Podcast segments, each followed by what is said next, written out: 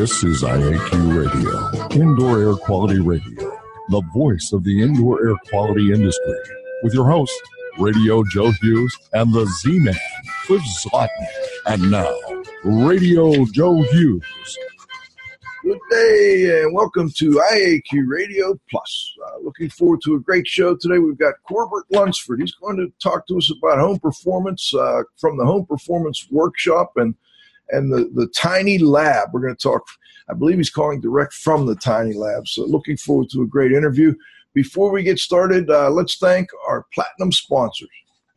IAQ Radio platinum sponsor is Jon-Don Products, where restoration and abatement contractors shop. Visit them at jondon.com. That's JONDON.com. I also want to thank our gold sponsors, Particles Plus, Healthy Indoors Magazine, Gray Wolf Sensing Solutions, and AEML Inc. Laboratory. And, of course, our association sponsors, the Indoor Air Quality Association and the Restoration Industry Association. And now you can win a cool prize. It's time for the IAQ Radio Trivia Question. Be the first to correctly answer. Simply email your answer to czlotnick@cs.com. Or if listening live, just text your answer from your computer. And now, here's the Z-Man with this week's IAQ Radio Trivia Question. Hello, everyone. Congratulations go out to both Tom Barnes in Greenville, South Carolina, and Doug Conan, Aerotech Environmental in Dayton, Ohio, who answered last week's trivia question, identifying David Edward Hughes in England, Emil Berliner, Alexander Graham Bell, and Thomas Edison in the United States as the group who independently developed the microphone. The IQ trivia question for today, February 15, 2019, has been sponsored by ID is the solution chemistry company providing unique solutions to odor removal, surface cleaning, and decontamination problems. Here's today's trivia question. Name the individual widely acknowledged as the father of the tiny house movement. Back to you, Joe. Thank you, Cliff. All right, today's guest is Corbett Lunsford. Corbett he's been doing home performance since about 2008, and he got started and learned very quickly that, testing and proof is possible, I guess, is the key behind what he's talked about. And in 2016, he and his wife, Grace, built the world's highest performance tiny house on wheels. They call it the Tiny Lab. They toured the United States before settling down in Atlanta, Georgia, where they're still building, I believe, a new home. And they actually toured the country and stopped around the country. And while they were doing so, they also filmed on a home diagnosis show, which is going to air publicly across the United States on PBS. They went 13,000 miles on a 34-city U.S. tour from April of 2016 to January of 2017, and we look forward to learning more about what they learned on the trip and in their tiny home and talking more about home performance. Welcome to the show, Corbett. Thank you very much, Joe and Cliff. I appreciate that you had us back on. Great to have you. Yeah, that's right. We talked in Texas. Both you and Grace were on. Yeah, in Austin at the Home Chem. Yeah. That was fun. Grace was there that time. She can't make it today, so sorry that she couldn't be here, but we've got two little girls, and she just had to run them over to make lunch. So Understood, buddy. And you are calling in from the tiny house, right? Yeah, I'm sitting on the ground. I have a cat in my lap. There's a cat wandering around somewhere around here. This is our kitchen. You can see there's our dining loft up there, and the sleeping loft is down the hall that way. So yeah, it's 200 square feet, and we still live here. So it's served us well, and we call it the most tortured house in the country, along with other nicknames. But we dragged it, at 55 miles an hour around the country, and so it went through an earthquake and a hurricane at the same time on a regular basis, and it still performs exactly the way we want it to. Tell us a little bit first about how you got started. I mean, in the bio it says you started in home performance, I guess around 2008. Maybe I misunderstood. How did you get started in this whole home performance field? Well, I came from not having a really good option aside from home performance. So yeah, starting in homes in 2008 is kind of a silly move when you're remembering what 2008 was like. But I was a musician. I worked, I improvised music for dance companies and theater. And so I decided to quit that because I wanted to do something more serious with my life. And, you know, this came up as a possibility. So then I got my HERS rating certificate, got BPI certified, and then started training other people. Is my audio okay? Yeah. Why don't we have you call in? Let's just break it up a little bit, but we're going to have Corbett call in. And while we do, John, do me a favor, put a photo of the tiny house up there, or maybe a couple of them. This is a fascinating. It's just fascinating what you've done here. I don't know that too many wives would agree to go ahead and travel across the country in this tiny house. There's Corbett and Grace. It's 200 square feet and uses all the most current home building science techniques and technologies. It got built in a bunch of monitoring equipment. We'll talk a little bit about that. And they've traveled around the country showing people their tiny house. You can see there that this tiny house thing is a big craze now. And this is the highest performance tiny house in the world. So there's another shot of the tiny house. And you can see it's sort of, you know, kind of similar to a trailer. I want to ask a little bit about that. I'm a little confused. In 2008, you started doing, you know, your BPI and the dealing with home performance, but then you started teaching right away. How did you pull that off, only having been in the business for a very short time? Well, so that's something that some people might think is a hack move. Where I came from, Chicago, there were no, like when I got certified as a BPI professional, and if you're not familiar with BPI, Building Performance Institute is about existing home improvements to do with the invisible dynamics, mostly physics, not so much chemistry, but we got into chemistry because of Home Chem. But when I got certified, there were no trainers in the entire state that I could go to get trained. So I had to self-study for it and have somebody come in and give me like a day crash course on some hands-on techniques that I needed in order to pass the test. Then when we passed the test, I realized that we needed more people who were certified for this.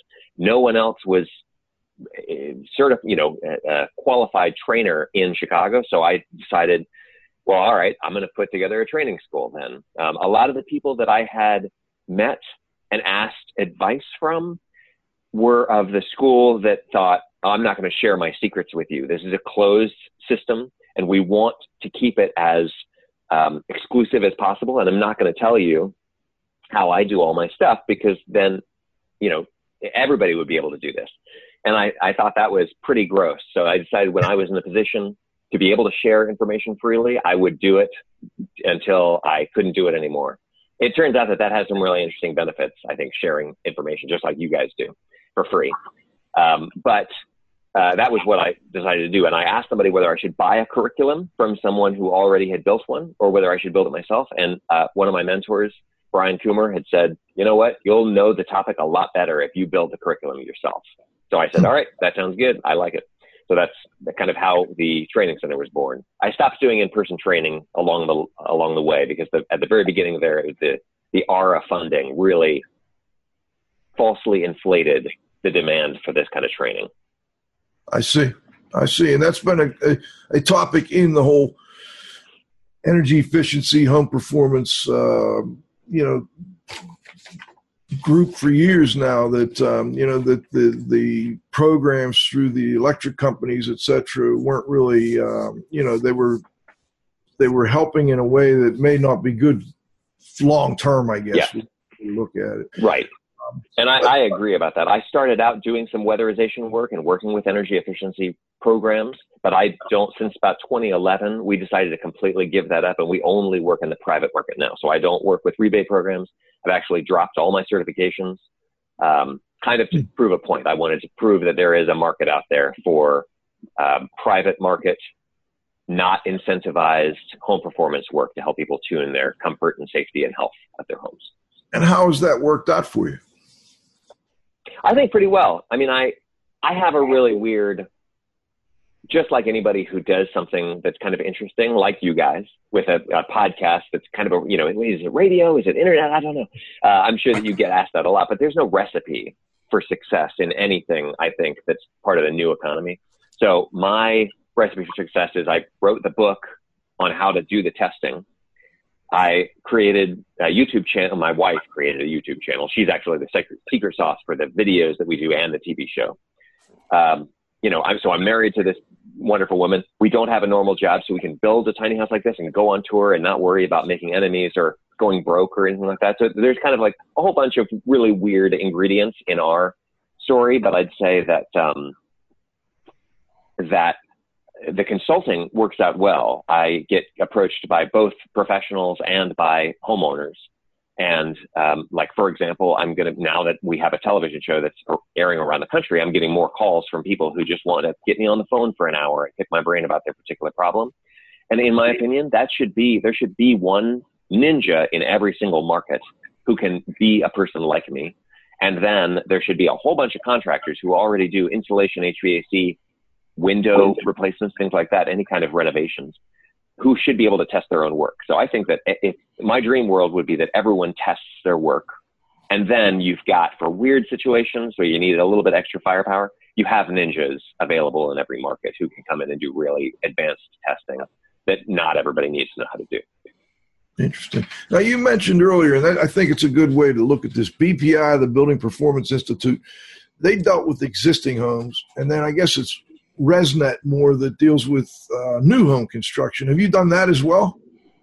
Yes, and I was both of those, and I always got yelled at whenever I would make that distinction, because they both of those organizations like to say that they can do both. Really, that's not true. That's why you're mostly HERS raters do new construction. That's what I was certified in at the beginning, and I realized that I knew nothing about existing homes. And then BPI is for existing homes, and it's not as much about the energy modeling and all the stuff that you work on plans for a new construction project. So yeah, I think that's a pretty fair distinction, although I get yelled at for making it. We're going a little off script here, but that leads me to another question that I think is, I'll be interested, because I like that you're candid and don't hold back on these things. So BPI recently has started their home health evaluator or something like that. Mm-hmm. They're trying to get their group more focused on indoor air quality. I'm curious what your thoughts are on that. I think that's super important. They've been focused. So for full disclosure, BPI is still a very big part of our, even though I'm not certified anymore and I don't do any BPI training, they were a founding sponsor of the television show about this topic. And they're gonna continue to be a sponsor in season 2. So I really think that the direction that they want this whole conversation to go is the right direction. Is what I care about talking about, which is the health, the air quality, the comfort levels, and less about energy efficiency and hitting kind of energy audit marks, because that doesn't work. I think that if it had worked, that conversation about energy efficiency and energy conservation, it would have worked. We've been talking about that since the 70s. So the fact that people don't know what a blower door is, and it's 40 years after it was invented, means that the conversation that we've been trying to have with them just is not working. We need to try a new tack. So I think that taking it into a health perspective, I've heard that the energy folks, like the DOE, for example, does not want us to bring up the health issue because, frankly, the amount of dollars saved, if you want to put it that way as a metric that you can use to prove that something works, the dollars saved on health care would far eclipse anything to do with energy conservation, and it would take the conversation completely away from energy efficiency. Well, of course, energy efficiency is important, and we need to, figure out with all these new gadgets that we're getting and everybody's got a car or 2 cars or 3 cars or whatever, we need to focus on that, and refrigerators should be getting more efficient, but that's not the primary conversation we should be having to get people to care about this topic, I think. So yeah, I'm on board with the health side of things. I think that's the right way to go. If we can, like, for example, let me just be perfectly candid. If I can say to the American public on the television show, are you sure that you're not poisoning your children? That gets a lot more attention than saying, are you sure that when the lights get turned off when you leave the house? Because that's just not as, pressing. $50 a month on your electric bill, that doesn't doesn't grab them. Cliff, let me make sure you get a shot to chime in here. Any questions? No, not yet, Joe. That's good. Let me keep going because you know, we're talking about the show, and what I think we should do maybe is talk a little more about that now, Corbett, and then for the second half, I want to maybe come back to the tiny house and lessons learned from the tiny house and how those are incorporated into the show. But first, I have not seen the show. I've been watching on PBS here. I don't see it on my local station, and I'm curious, where is it running? How often is it running? How many shows are there? So right now, first of all, it's a 6-episode first series, first season, that is, and it's because we didn't have enough money to make more than that. We visit a house, we test what it's doing now. We kind of listen to the homeowners' complaints about a mysterious problem or a bunch of problems that they're having. We use performance testing and make the performance testing look super sexy and kind of diagnose what exactly is happening with the physics and chemistry of a home, then make a prescription for here's how you fix it. And then we don't follow up after. And the reason we do that is, again, budget. Grace and I made this first season on our own dime while we were on tour on our own dime. And so, you know, that's just what had to happen. So it's kind of like an HGTV format, except for it's not before and after, it's just before. Season 2 is going to be a lot more about problems and solutions, and not necessarily in the same home. That's going to be more thematic based. But season 1, 6 episodes, 6 homes around the country, mostly on the East Coast and up in New York. And the tiny house plays a character in the show because it's basically the foil. So every house that we visit that has weird stuff going on, we say, okay, to avoid weird stuff, if you were going to build from scratch, here is how you would do it. Here's how the perfect scenario works out. And so that's where the character of the tiny house that you want to talk about in the second half kind of comes into play, is that it was designed to be the kind of thing where engineers would come in here and say, why did you do that? And we would be able to say, we have a very specific reason why we did that. And here's why. So after half an hour, this engineer now becomes a proselytizer for home performance. But the show essentially is all about trying to make the invisible visible, because HGTV has done a great job of selling a bunch of boxes and products off of big box stores, or having you think that it can take a half an hour to fully flip a house, when really, anybody who's been in construction knows things go horribly wrong the minute you start demolishing something or digging into the ground or whatever. And that's the story of our house. I'm looking at our home build right out the window here. And so, yeah, the story is more complicated, and we want people to know two things. We want the consumers to know that if they want better, they can have it. All they need is a language to be able to describe it and targets to be able to build into a contract. And if they want that, they're going to have to pay more and give more time to the building professionals, of which there are two kinds: the kinds that are going to be willing and able to prove their work and to prove that they do a better quality job than the next guy, scientifically. So it's not about opinions anymore. And the guys who insist that people aren't willing to pay for it and they're not willing to prove their work, in which case those people take the cheap homeowners and they go off in their corner and they do the cheap stuff. And what's left is all the people who just want it to be done the right way, who want to protect their family, and the contractors who can deliver that kind of work and prove it with testing.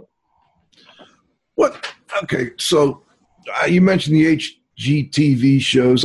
My son has a small construction business, and I guess my pet peeve with them is, and I'm wondering if you see the same thing, they make these big changeovers of these homes, and they give people, in my opinion, very unrealistic costs for doing that. And you mentioned it costs more to do it right. And they also don't focus on doing it right other than aesthetically pleasing. I don't recall. I know that Chip and Joanna got hammered for disturbing lead-based paint on a bunch of their projects without actually testing for it or verifying what was going on. I'm wondering what, you mentioned it costs a little bit more. What should people expect as a premium to build a really good high-performance home? Well, so to me, this kind of gets at the root, and I'm gonna get at your question, but I'm gonna take a little digression for a second. Okay. One of my mentors, Neil Moyer from Florida, insisted early in my career, it was very important for me to hear that he said, everybody's talking about performance, but really they mean prescription, where everybody should have the same performance on their homes. Code does that. Even certifications like Energy Star do that. There's like a prerequisite level of performance that every home should have. I don't think that that's the right way to go about it. I think he's right that we need to make it more tuned for individual scenarios. So the question now becomes, how much is it worth to you to achieve the specific goals that you want? If you are a single guy who has never had children and you're 55 years old and you've never been married and you don't plan on being married, or you've been married 7 times and you don't plan on being married again, you have a much different demand on your performance of your house than somebody who has 10 kids. And I know one of those people, you might know him as well. But you know, that kind of a distinction of like, what do you want out of your house? And then what is it worth to you? To me, it's worth an extra, I'd say 20% on anything that I do to guarantee that it's not going to give me a hassle and make my kids sick, potentially make my wife uncomfortable, you know, make moisture problems or durability problems with the thing that I just finished.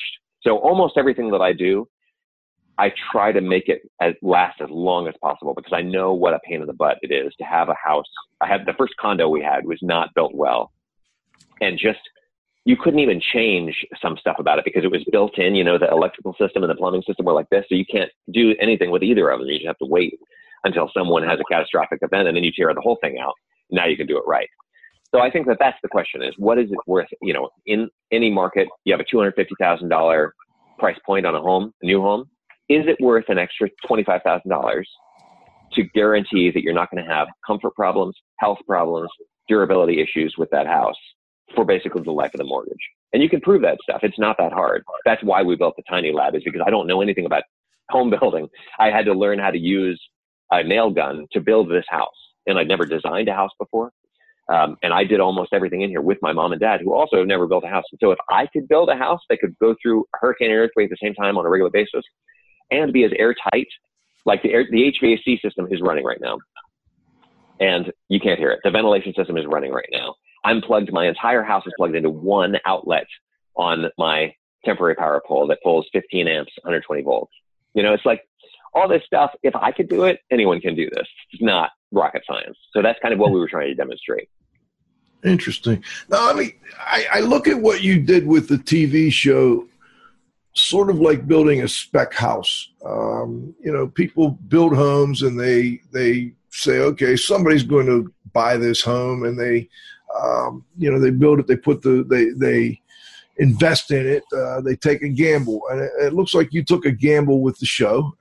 And I'm wondering how it was received. I mean, did you go directly just to PBS, or were there other? Did you talk to HGTV? Or, you know, how hard is all that? It's incredibly hard. Now I know for a fact why no one has ever done this before. This is the first television show about building science and home performance in history. That is not the world I want to live in. Like, I'm not proud that no one has done this before. I'm proud that we did it, because now I know that they didn't do it because it's insanely hard. You have to have I don't think that I'm a masochist exactly, but I think that you have to have a drive to get your feelings hurt. And anybody who's kind of an artist, I used to be a musician, so I my feelings are kind of close to the surface, and I get my feelings hurt on a daily basis.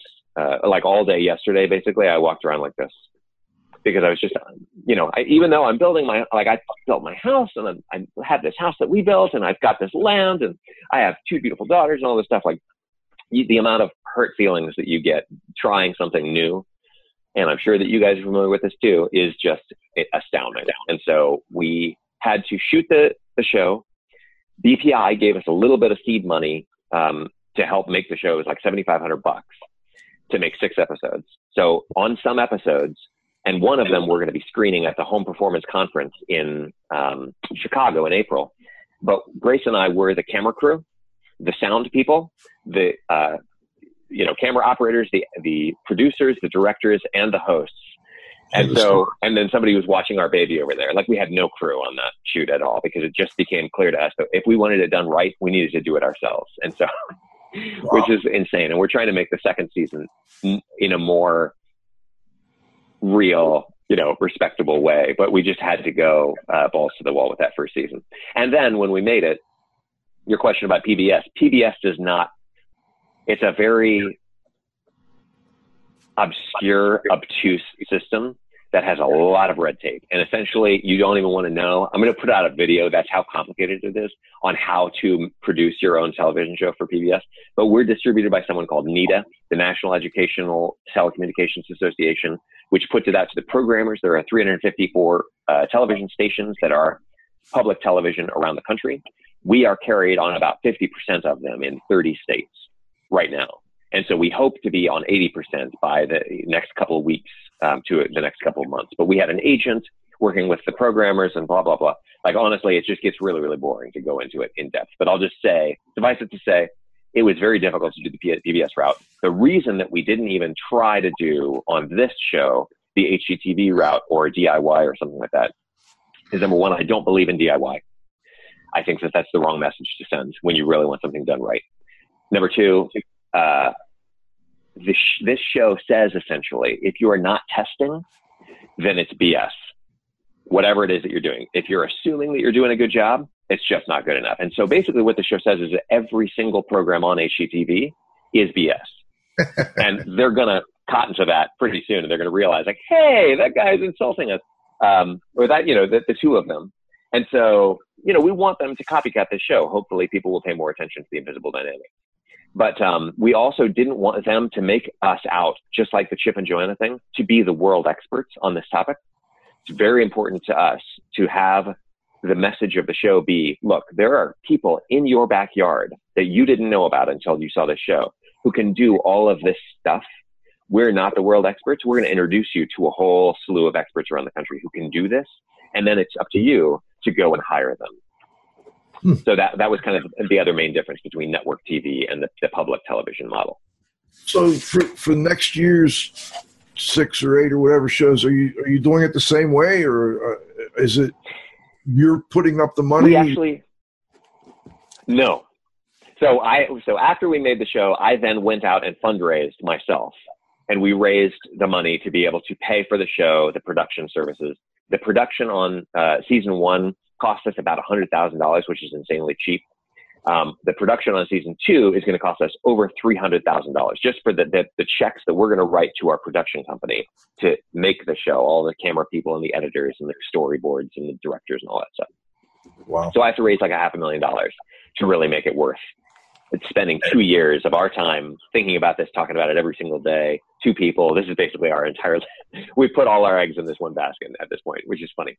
But, no, we're going to do 13 episodes. We're fundraising right now, and I have returning sponsors who are coming back, the founding sponsors from season 1 who are very important to us. They helped us.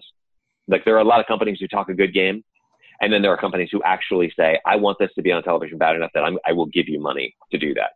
And those are the ones that I think are the only serious people about this topic in the entire industry. And I will say that to everyone's face at the Building Show next week in Las Vegas.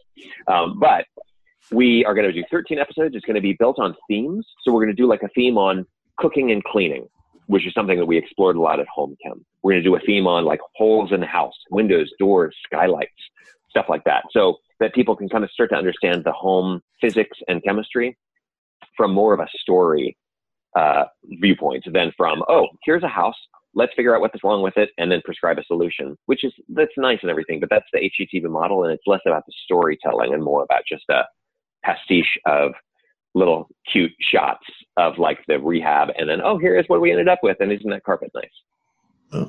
Now, real quick, who are the, you know, let's give credit where credit's due. Who are the big sponsors for you? Oh boy. Well, I should pull up my, here, I want to do this right, so let me just pull up on my phone here. Hey, yeah. So at the, I think it's important. Yeah, no, I appreciate it. It really is important. Yeah, thank you. About this. So CPS Products, I have plugged in right there, actually. So let me show you this real quick. Go ahead. This just came in last night. That's the new CPS Smart Air Pro. It's a little air quality testing station. I'm trying it out right now, but it's measuring VOCs and blah, blah, blah. So CPS Products was one of our first sponsors and one of the leadership sponsors last on season 1. FLIR, which makes infrared cameras. Obviously, they would be interested. Hayward Score. And if your listeners don't know Hayward Score, it's a free assessment that you can take online. And it basically, it's kind of a cool concept. It uses people, the occupants, as the test tools for the air quality. It's kind of a cool thing. Healthy Indoors Magazine, which you guys know, Georgia Pacific Force Field, Fantech, Ultra Air, 475 High Performance Building Supply, Mitsubishi Electric, True Tech Tools, HVAC School Podcasts, Energy Conservatory, RetroTech, the two big makers of blower doors in the States. Air Cycler, Bro Newtone, Renew Air, those are all ventilation companies. Obviously, that became a really big deal. Testo and Zip Sheathing.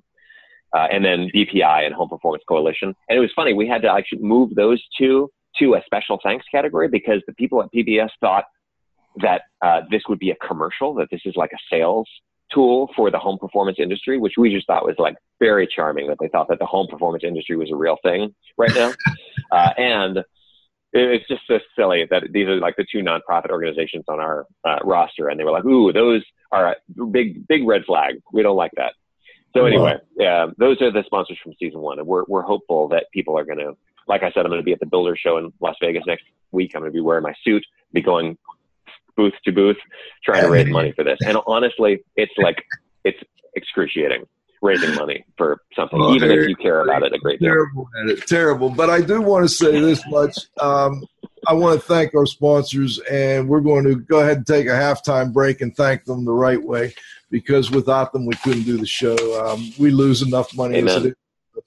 Let's stop, and we'll be back in 90 seconds with today's guest, Corbett Lunsford. Fantastic. Great stuff. IAQ Radio Platinum sponsor is Jon-Don Products, where restoration and abatement contractors shop. Visit them at jondon.com. That's JONDON.com. Gold sponsors are Particles Plus engineers and manufacturers of feature-rich particle counters and air quality monitoring instrumentation. Learn more at particlesplus.com. Count on us. Healthy Indoors Magazine, a free online digital magazine for industry professionals and consumers. Subscriptions available at healthyindoors.com. And AEML Laboratories, free FedEx shipping, great pricing, same-day results, and never a rush fee. Learn more at AEML Inc.com. Gray Wolf Sensing Solutions, who use advanced sensor software technology and embedded computers to provide superior environmental test instrumentation. Visit them at wolfsense.com. Association sponsors are the Indoor Air Quality Association, a multidisciplinary organization dedicated to promoting the exchange of indoor environmental information through education and research. Learn more at iaqa.org and RIA, the Restoration Industry Association, the granddaddy of the restoration industry. Network with leaders. Learn more at restorationindustry.org. All right, we're back. The second half of our interview, Corbett Lunsford. Corbett, the tiny house. Let's start with the building enclosure. I wondered, you mentioned zip system. Did you use the zip system on your tiny house? I did not. So we have, what we tried to do was make something that would be realistic to a home, and that was the main difference why we didn't do an RV. An RV has nothing to do with houses. It's not nice if you're talking about indoor air quality. It's something that's very common. So like, hey, would you like to come and tour my RV? No. Would you like to come inside my tiny house? Yes. So what we tried to do is tune it, just like we were talking about earlier, how much is it worth to you? Our house would have cost $125,000 if I had not done any of the work or gotten any donations. We wanted the everything to be tuned perfectly so that we would have maximized floor space, maximized headroom, maximized cost efficiency, and maximized performance. And in that, so you're looking at like a bar graph and you're trying to make everything equal. So it's not like, I want to make this high performance. It's a solar decathlon. I'm going to spend $1 million or $2 million on this tiny little place. And then no one is ever going to do anything like this again in the entire history of humanity. So that's, to me, the difference between something like the solar decathlon and this type of a thing. This is a real thing that people could do. It represents what a lot of houses would be. It's a much higher cost per square foot because you have all the same stuff as a normal house, but it's squeezed in really, really tight. You have to really work around all of that fitting in. But the enclosure As far as, so how I define the enclosure is air sealing and insulation. That's the main two things. The sheathing is important. We have, for example, structurally sheathing on the outside, sheathing on the inside. The sheathing on the inside that you see here behind me is pure bond formaldehyde-free plywood. Okay. On the outside, not so important. I have two layers of airtightness, one on the outside, just like building paper that you'd see on a normal house like Tyvek or whatever, and one on the inside, but they're both from Europe and they're kind of a little higher performance material put together with tapes. Because if a lot of people think, oh, spray foam is the best, which isn't really true, but okay, that's what marketing is trying to sell people. Spray foam in this case would have been the worst because this house is going to go through an earthquake and a hurricane on a regular basis. Spray foam is going to crack. It's not designed to be installed on it. No, nothing is designed to be installed on a house that's going through an earthquake and a hurricane on a regular basis. So it would have all cracked and now it wouldn't be airtight. So we used membranes and tapes, which are flexible, and rock wool insulation, which is going to just sit there in the cavity and not worry about cracking or shifting or anything like that to break my air seal. And then we just used the right amount of insulation for everything. So in the walls, we've got our 15 insulation. In the ceiling, we've got our 20 insulation. And you would think it should be higher. But the thing is that over there is the smallest ductless mini split heat pump that they make in the world.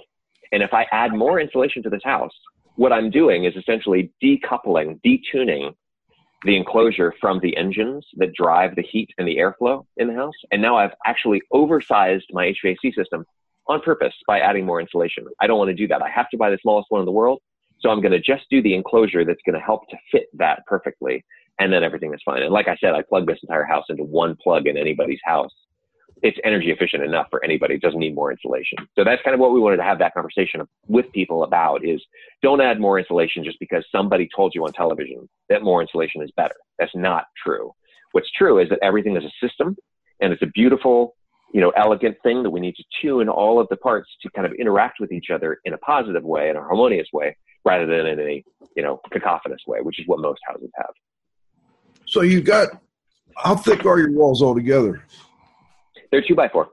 2x4 walls, 24 inches on center. Okay.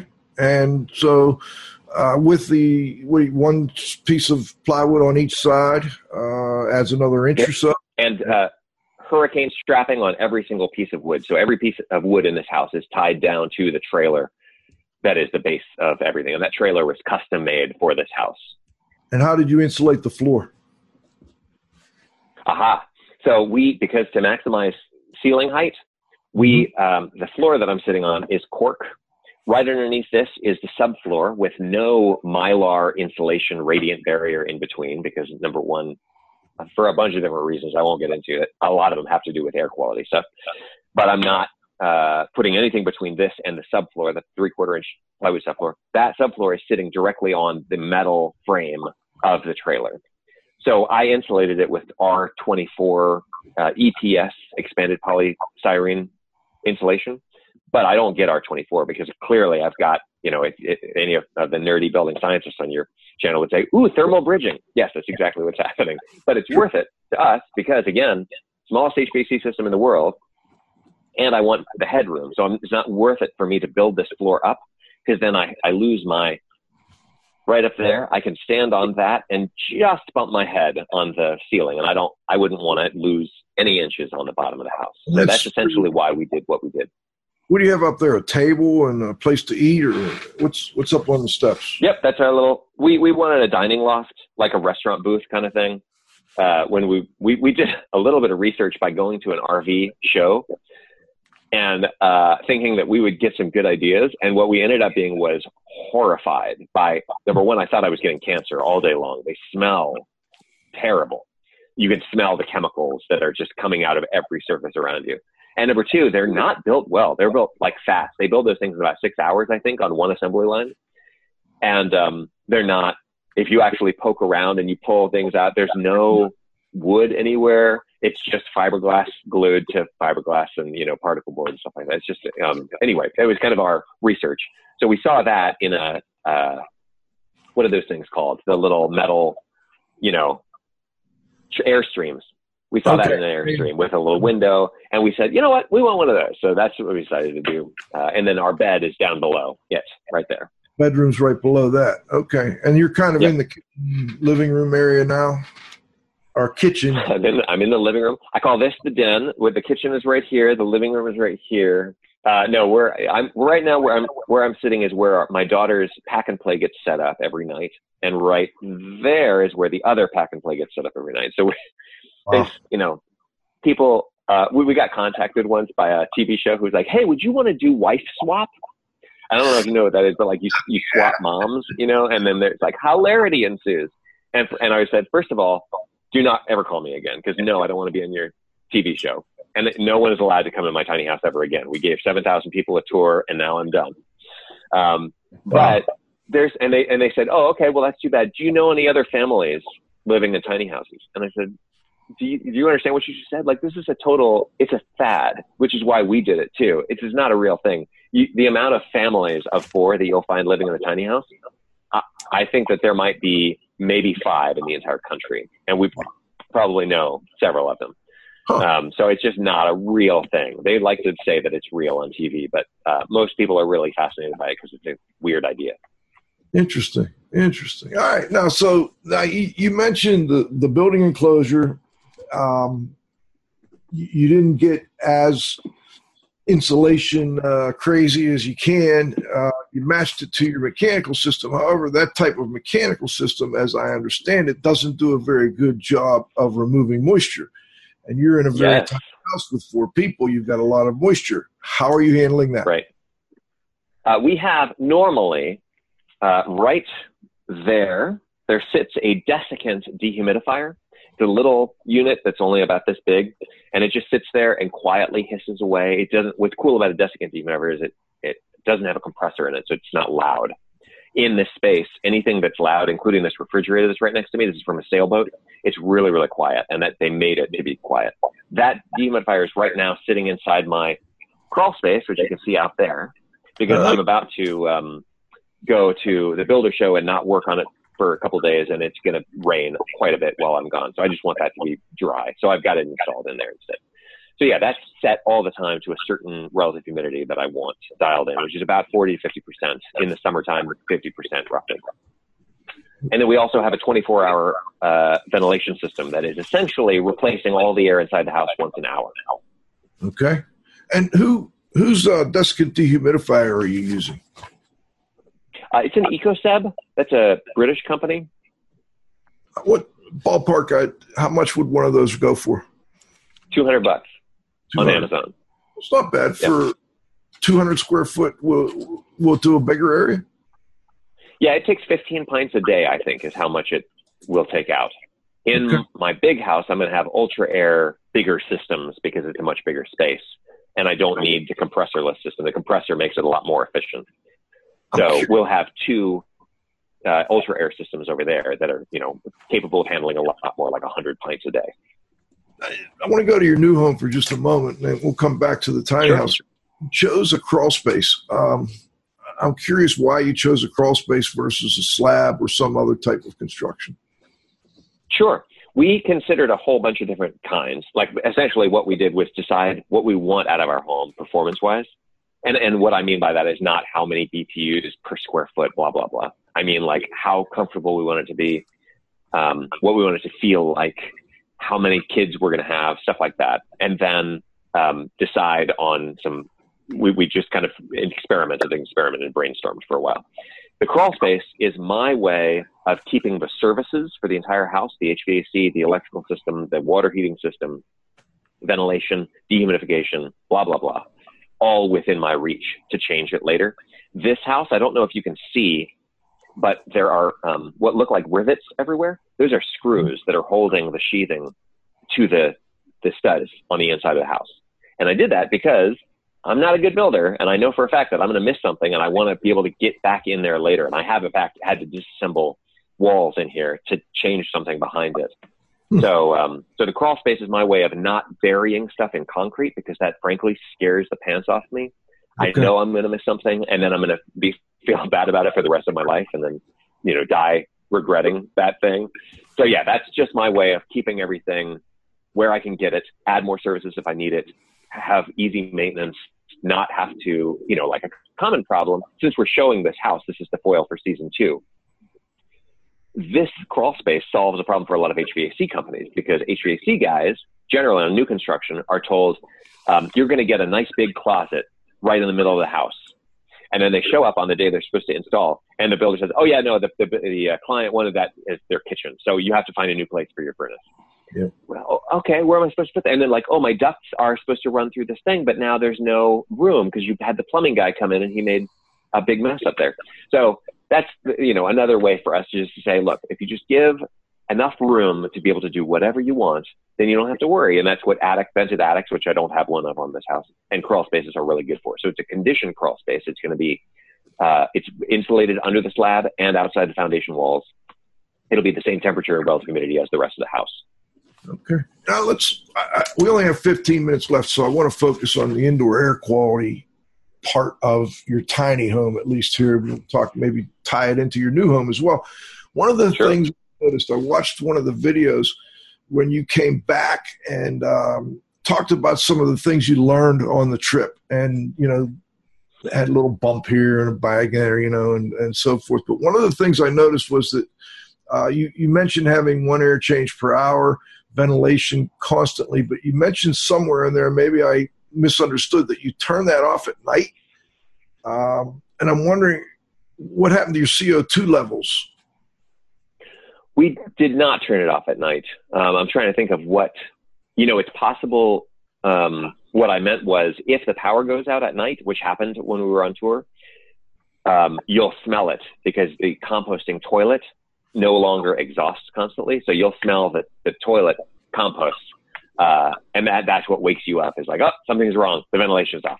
So yeah, the ventilation system is one small exhaust fan for the toilet, and then the equalizing ventilator, the ERV, that's pushing and pulling all the time on the house in equal measure. But that never got turned off.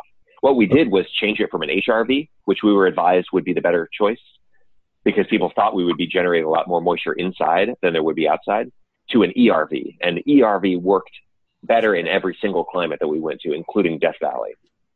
So that was, you know, really important for us to learn that, like an HRV, just that plastic core, that's not for us. The ERV works better. It's just a better buffer with all kinds of humidity levels. Now, are you also monitoring CO2, CO, and VOCs? Yes. So, right. So this is monitoring. I have something to say about VOCs that's interesting. This thing does monitor VOCs. It's monitoring CO2 particulate at 10 microns and 2.5 microns as well. And then right behind this Berkey water filter is a low-level carbon monoxide monitor. I also have had a radon monitor in here, but there's no, that was just for demonstration purposes. There's no possible way to get radon in a tiny house on wheels. But I'd say that VOCs is interesting. That was something that we learned at Home Chem. It's not a very good metric for toxic, like for pollution, basically, because there's stuff in air all the time. And, you know, if we're going to measure something toxic, like measure like gas phase radicals or, you know, gas phase toxic compounds, which is impossible to do with a consumer piece of equipment right now. But VOCs is like a way to just say, well, here's a number we can give you that's like interesting.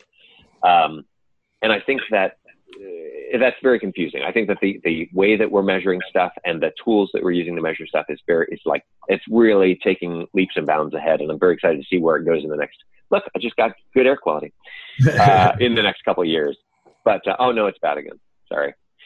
So this is a good lab for testing these tools. I've had a bunch of different air quality monitors in this place. And since I know for a fact that the ventilation system works, I know how clean it is. I know what it smells like. I know, you know, how everything works.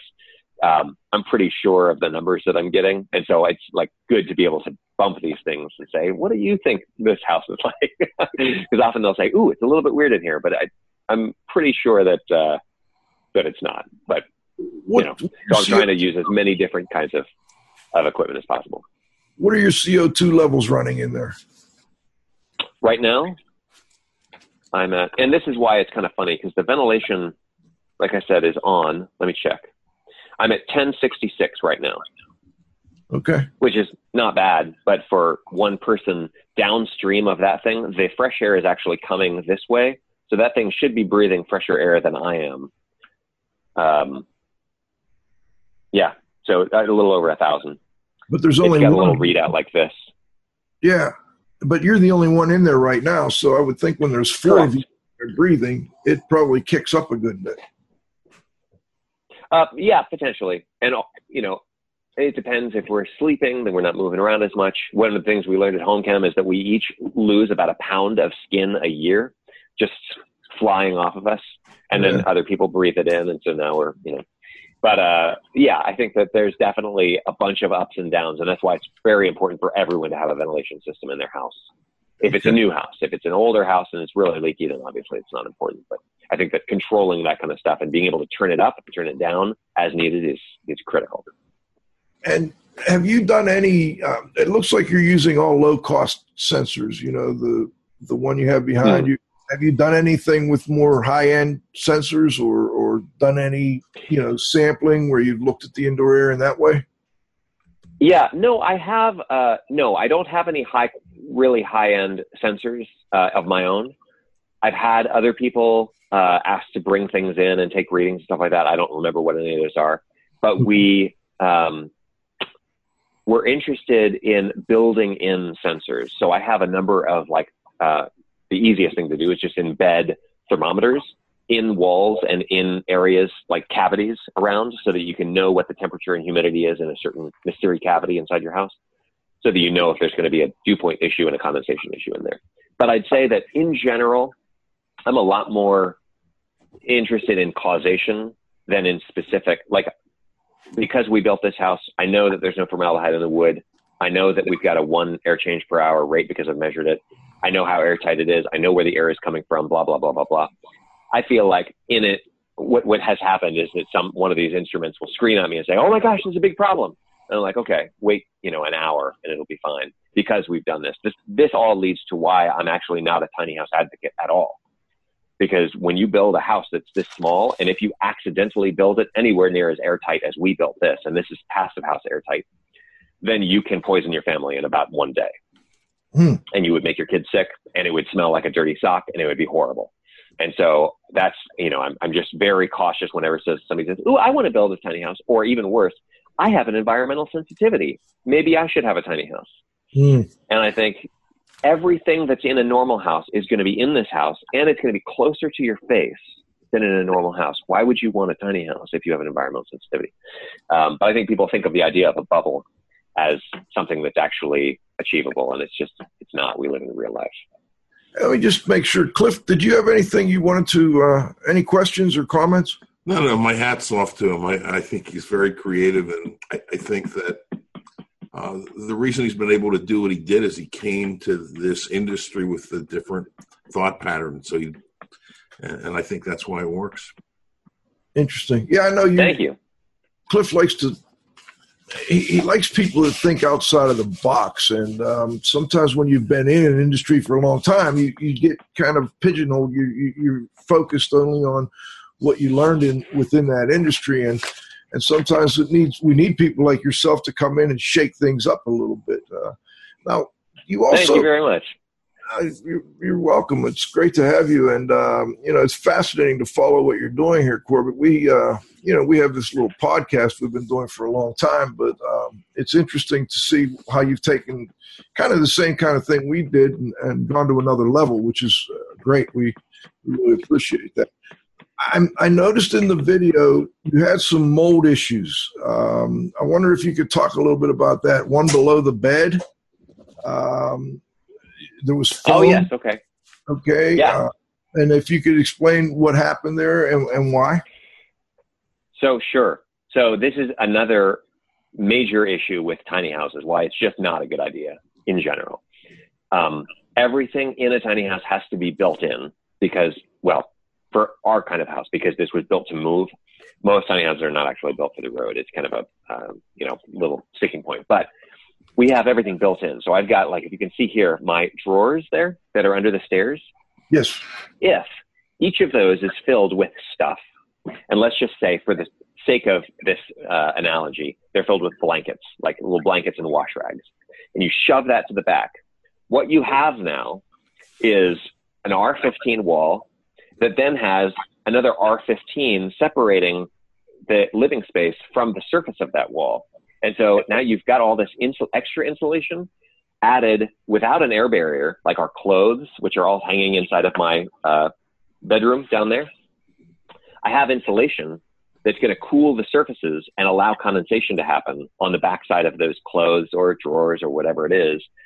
And so if I don't have the right airflow around all those areas, and also if I've got a mattress that is sitting on the subfloor, you know, essentially, with just one layer between it. Sorry, my cat keeps moving the camera. Sit down. No problem. Anyway, this mattress that we had was foam, which basically that's what insulation is a lot, you know, half the time. And it was insulating the surface of the floor, and it had these holes in it that allowed air to go down and come in contact with that floor. And it was, of course, really, really cold. So we had all of this mold forming on the bottom of the mattress. We have since gone to an air mattress. It's a sleep number, which is a really fancy way to say an air mattress. Air mattress doesn't have any insulation value, basically. It's two pieces of plastic that's filled with air. And, of course, there's some insulation value there, but it's nothing like the other. So basically when we sleep on it, our bodies are warming the surface of the floor. And now we don't have as much of an issue with the condensation from the moisture getting down there. So anyway, it's like all those really weird, nerdy things about building science that we all are so interested in. And now, I mean, I'll say this too. I don't believe in setback thermostat anymore because I have an experience with this house. I can feel how when I set this thing down a couple degrees, all the surfaces, the solid stuff in this house drifts down a couple degrees. And then if I want to warm the house back up, it's not a question of me warming up the air. It's a question of the air being warmer and now having to suck, you know, to warm up all of these surfaces again to make it all comfortable because the surfaces are much, much bigger in this house than they are in a normal house. So anyway, that's the kind of thing that you find out when you live this way is you actually live some building science and air quality adventures. So if that was a solid R30 wall, you wouldn't have that issue. But because it's not solid, you have blankets and so on and so forth that are acting as insulation. But there's also the potential for air from within the home, your breathing, et cetera, to get behind those blankets. That's why you had that problem. The same thing under the mattress. The mattress, I didn't understand until you explained to me there was actually air going down through. Right, the holes. I didn't know those holes were there until I pulled the cover off that thing. I was very upset. Interesting, very interesting. All right, well, that's good. Yes, Jim, Cliff. Did you solve the problem with the blankets in the drawers? I mean, it's mostly just checking. That's what I kind of advise my clients. You know, you can't solve every potential performance problem in a home. And so when you have something where you're like, you know what, we're just going to have to do it this way. Great. That's fine. But that's where you might have an issue. So just leave a little hatchway for yourself. Every 3 months, go in there and check. And if there's a problem developing, you will see it. And so that's the thing is that you can pull all these things out and we can look at everything. And I'm constantly kind of fidgeting with everything in this house because it's small. You can do that. Yeah, you have to really commit. But the air, essentially, it's sealed, correct? So there's no air moving within that environment, correct? Within these? Yeah, so the cavity that's... Yeah, these drawers that I'm pointing to right now, the cavity is actually all one big thing back there. And so because I've got daughters, they're pulling the drawers out all the time. So it's basically the same as if you had a house that was really airtight, but a million people a day are going in and out. Not really airtight. There's a ton of ventilation happening because you've got this opening closing effect all the time. So I'd say that that's part of what saves us. Do we have your address? Joe, do you come visit? No, I'm going to send you the solution in the mail. I have a solution for your problem. Yep. Just got a problem. Okay, yep. I thought about that when I thought you were going to invite the entire world to come to my house. No, not unless you have a barbecue. I love what part of Atlanta are you building in? We're actually down by the airport. Here, we're in Chicago, where we were from for 15 years. The area by the airport is not very cool. This area is my favorite part of Atlanta, frankly. So we're down just 5 minutes away from the airport, but it's like a hip little, it's called the Tri-Cities area. And it's a nice little small town within the perimeter so that you have access to all the same stuff that Atlanta, people who live in the city have access to. Why Atlanta? Biggest city in the South. We used to not own a car. And we'd like to go back to that at some point. We ride our bikes a lot. My wife is a film actress, and Georgia has the biggest film industry in almost the entire country at this point. Okay. Close to my family, close to her family. Yeah, it was kind of there weren't really two choices. It was Atlanta always. Are you both from Georgia originally? No, I moved around a lot when I was a kid, but Florida mostly, and she's from Montgomery, Alabama. Oh, okay. That's nice. And that explains a lot, because I'm thinking to myself, Atlanta is just a nightmare if you want to try and get from one place to another. So you've explained. Everybody says that. Let me clear the record real quick, because I've driven around the entire country. We drive this thing 13,000 miles. There is traffic everywhere. So, I really don't notice the difference. You have to plan. Just like when you're living in the north, you guys are you're in Pennsylvania, right? Yeah, but I'm in Pennsylvania. You got to have the right clothes. Right. Like, you got to have the right outfit. People are like, oh, it's a nightmare if you live up north. Like, if you have the right jacket and boots and socks and like, no, it's not. You just dress for the weather. You prepare. So it's the same as what home performance is about, right? Predict and prepare and prevent the issues that that we're going to come up. So I don't actually have a problem with the traffic here. It's not a big issue. Doesn't bother you a bit, huh? Hey, let's do this. It's 1:00, and we really appreciate having you join us. It was kind of a different show. I didn't really have it real structured the way we normally do, and I'm glad I did, because I really enjoyed just chatting with you for an hour here. Shooting the breeze. Yeah, totally. It was great to talk with you guys. I love being, that's what's nice about having your own show, huh, Cliff? We can talk about whatever we want. But before we go, is there anything you'd like to add? Yeah, if people want to watch the show, you can see all 6 episodes online right now at homediagnosis.tv. And then our YouTube channel is called Home Performance. If you just go to YouTube and search Home Performance, ours is the channel that will come up. Oh, it's homediagnosis.tv. Okay, good. I definitely want to check those out. There's 6 shows, and next year we hope you'll have 13, huh? Yes, that's right. Mm-hmm.